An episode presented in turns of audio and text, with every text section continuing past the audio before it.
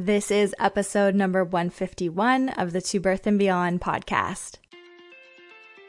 We're so excited to have you with us on this episode of To Birth and Beyond. I'm Jessie Mundell, mom, kinesiologist, and fitness coach to pregnant and current moms. And I'm Anita Lambert, mom, pelvic health, and orthopedic physiotherapist with a focus on women's health. On the show, we provide information and education on fitness, the pelvic floor, fertility, pregnancy, birth, postpartum, and women's health. We offer a brave space to have candid and vulnerable conversations on the struggles and joys of motherhood, including all aspects of our physical, mental, and emotional health. While you're listening in, please remember that the information on the show is not meant to diagnose or treat any medical conditions. Please speak with your medical provider for all things related to your healthcare. We're so excited to have you. Let's dive into today's show. Hey, friends, welcome back to another episode of To Birth and Beyond. It's Jessie Mundell and Anita Lambert. Today, we are tackling a listener request for our episode, and it is talking about perinatal peer support during the transition to motherhood. So I just asked in my DMs about an hour ago for some topic suggestion, and this one came in multiple times. And such an important topic. I don't think we've actually done a standalone episode talking about exactly this. So that's what we're going to get into today. Okay, so let's get into it. Perinatal peer support during the transition to motherhood I think that this is probably one of uh, the most impactful things that can influence someone's experience as we go from pregnancy into postpartum, whether it's the first time you're experiencing this shift or you've been through it many, many times. I think what's so important to start with is recognizing that this is a massive shift in our bodies, our lives, our relationships, and really our whole identity with ourselves. So, in terms of what's happening just in your own body as you go from pregnancy through birth into postpartum, our bodies have been through so much over that, say, one year time period that it can be really difficult just to navigate that stuff. And I think, especially if you're going through into postpartum for the first time, just feeling what it's like to live in a postpartum body after birth or whether that resulted in loss of a pregnancy or infant loss that is such a wild time to experience life in your body that feels so changed. Yeah no and i find this idea of like feeling like yourself again is actually really common and i find it's actually how a lot of people talk about it. Um where i'll have clients postpartum get to a point and for everyone it feels different and some people feel like they don't get to that point is like feeling like themselves again. Um and yeah it's tough. You can prepare as much as you can um then when you're in it to really kind of feel the physical mental and emotional changes um can be a lot yeah. And I think this can be on the level of thinking about it in terms of even body composition and body image, but also the experience of, say, healing from birth, whether that's a vaginal birth or a cesarean. So, adding on the extra physical, mental, and emotional aspects of recovering from a birth and feeling, say, all the stuff that comes up through that, whether it's aches, pains, wound healing, that's just a lot to deal with as it is. But then, of course, when we consider all that's happening with potentially newborn care, the sleep struggles, the lack of sleep that come with postpartum with a newborn. So I just think it's important to consider all the intersections that come with postpartum. It's not just these singular things like, oh, my body's different. Oh, I'm recovering from birth oh, I'm not working in my professional career how I used to. It's all those things layered on top of each other, which I think can make this time feel so overwhelmingly difficult for a lot of people. And then I think just noting what you said about wanting to feel like ourselves again, really considering what that even means, and also the potential that maybe we're not going to for a quite a long time. Or maybe we're just not even going to feel like that version of ourselves again, ever. And that can be, that can feel like grief. That is grief for many people. I know that's what it's felt like for me both times postpartum now. And it was the thing that made me so scared to get pregnant again the second time. Just knowing what that first time around postpartum felt like, just this like floundering of who am I right now? Like, what is this newest version of myself like anymore? And feeling all the discomforts that come with that, just validating that that is so real and you are not alone in that, even though it might feel really isolating right now. And so, segueing right into this second point we wanted to hit on that it's really normal to struggle postpartum. And uh, I hope that we are creating a atmosphere and an environment where you know and believe and trust this. And I hope that you can have more conversations about this in your real life too, with peers, friendships that you're getting support with during this transition to motherhood. Just more honesty about how isolating parenting and postpartum can feel like. And another thing that I don't think people talk about, or I have felt, I think, a little bit isolated in through my journey in parenting, is that I just find it to be really boring a lot of the time. Yeah. And I think it's interesting you bring that up because I think once you're in it, it can be easier to understand that because boring doesn't necessarily mean not challenging, um, not time consuming, not consuming energy. Like that is all involved, but there can be, and everyone I feel like um, you kind of relate or maybe feel more connected during certain times. Like some people feel more connected during the infant stage and then, or as they turn into a baby or as they become a toddler. And so everyone's kind of different with how they feel. Maybe different times might be more boring or, or just different.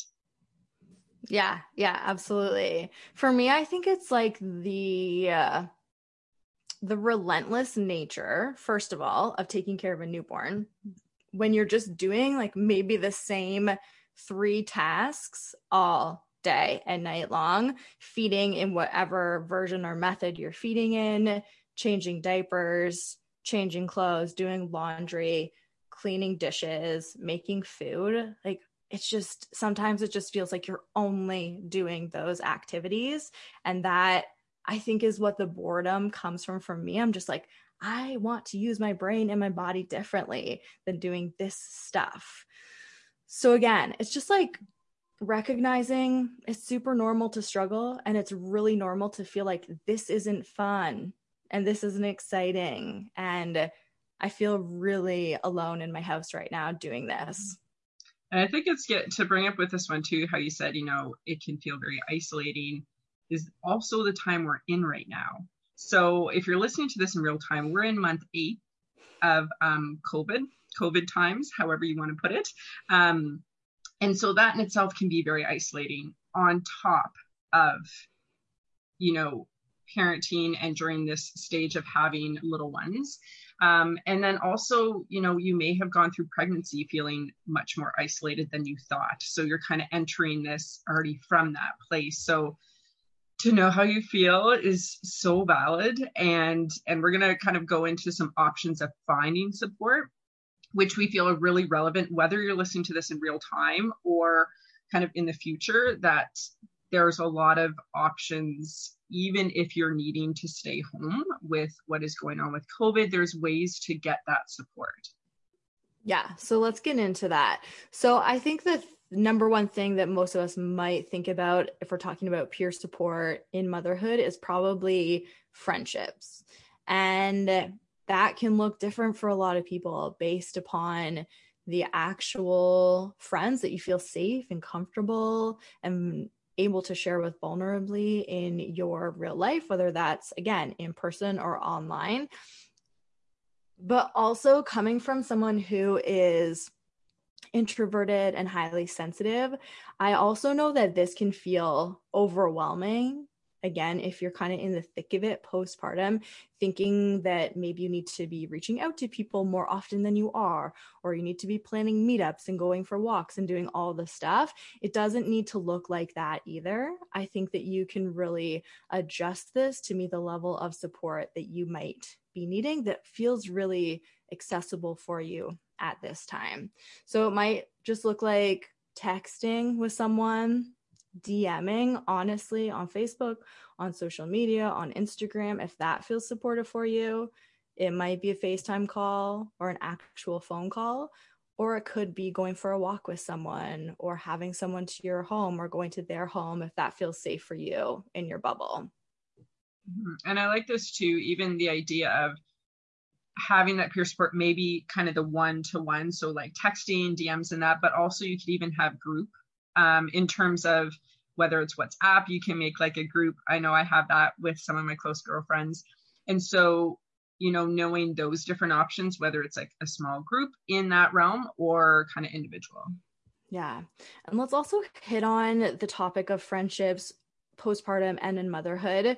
Something that comes up for my clients sometimes is that their friendships for with people who don't have children feel very different after they do have children. And that again is just something to recognize that perhaps the challenge or the struggle that might arise in and that people just might be feeling a certain kind of way that has nothing at all to do with you. So friendships that you're able to have really honest vulnerable vulnerable conversations with that can feel really really good so, the second option to finding peer support, which I have done a couple of times, but a lot of my clients in our group fitness coaching program have done this, and it has absolutely been a game changer. And that has been group mental health therapy or counseling support sessions. So I love this option. This can be in person, online, again, whatever you're safe, feeling safe and comfortable with. But Instead of one on one type therapy or counseling sessions, this could be done in a small group. And there are mental health providers that organize these sessions that are based around motherhood and mothering. So you're talking and connecting with people who are really experiencing similar or the same types of stuff that you're going through. And then I think the one that we probably think about so often are the online or in person mom and baby groups or parent and baby groups that we probably see a lot of or you've seen a lot of in your local area or even online. Did you do any of these with your kids? Yeah, um, I would say more so with my first, like when I had Pippa, um, in person kind of there were some in-person mom groups that were available near us um, that I did, but I also I found I personally really liked just meeting up with almost one to one or like maybe a couple of friends who have little ones around the same or had gone through the same thing. I found that was like a really good fit for me. Um, and then second time around with Jack, I definitely would say probably not much of this going on in terms of groups, but knowing different ways of connecting, again, kind of in a group format, but they weren't necessarily specific mom and baby groups. Mm-hmm. So there was one that group back where we lived previously that has so many chapters of uh, this group. It's called Mommy Connections. And there might be something close to you, but they would host these groups in all different neighborhoods of the city. And you would register for a specific time length. Maybe it was like eight, ten sessions or 10 weeks. And they would bring in different professionals, instructors, to talk at each session each session on a different theme. So sometimes it might have been a pelvic health physio then a fitness instructor then a mental health provider. So i think that that might be a really interesting option for some people who again are maybe needing a bit more stimulation in terms of learning or education along with the connection with people as well. And then of course we got to mention the online or in-person fitness programs for moms postpartum people the ones where you can also bring your babies or kids along if you're in person. I mean i'm biased but that can be such a wonderful point of connection and also get you moving in ways that can feel really good to help support you physically mentally and emotionally. And i know anita at the studio that you work at do they just host yoga classes for moms and babies? So they have a variety. Um, and yeah, and then there was some online options um, when everything was like closed recently with COVID, but now they've started to open again. Um, but also there's like outdoor options. There was one called Adventure Babies, which was really cool. So a lot of moms love that because you were baby wearing, you were out at different parts in the city. Um, they even put in a bit of yoga. So and I do find, and it, it could be more kind of the clients that I see, but so many loved this idea of in person that yes, online can be great and it can be maybe more convenient because again, you don't have to leave the house. But I find so many, especially in the initial year postpartum, want to get out of the house and want to connect with other um, other moms who are going through the same thing like they realized that in-person connection was is just really really important to them. Um so yeah so i see this all the time and i love just seeing those connections and friendships that maybe they never would have connected even though you live in the same town or city you may not have met if it wasn't for programs like this. Yeah totally. And what I love about our online group coaching fitness program to pregnancy and beyond is that the community is probably the number one reason why people are there and are staying within the program is because it is able to connect you with like-minded people with similar values that you might be having a difficult time finding in your area. And I'll just highlight that in terms of fitness coaching programs. I know that there are so, so many good ones and incredible instructors out there, but sometimes it also can be difficult to find a postpartum fitness program that is not body or weight or diet centered. And again, maybe an online fit could be right for you at that time if you're not quite finding what you're wanting. And then the last one I'll say is uh, what I've been telling myself for the last five plus years postpartum is like literally get a hobby what are your hobbies? because I have just realized postpartum that I don't have many hobbies. Like what I do with things that I enjoy and love, I think about how I can turn it into a business. And that is problematic. So find something that you might want to try or like to do. And maybe that is finding an online or an in person group that is not mom focused whatsoever.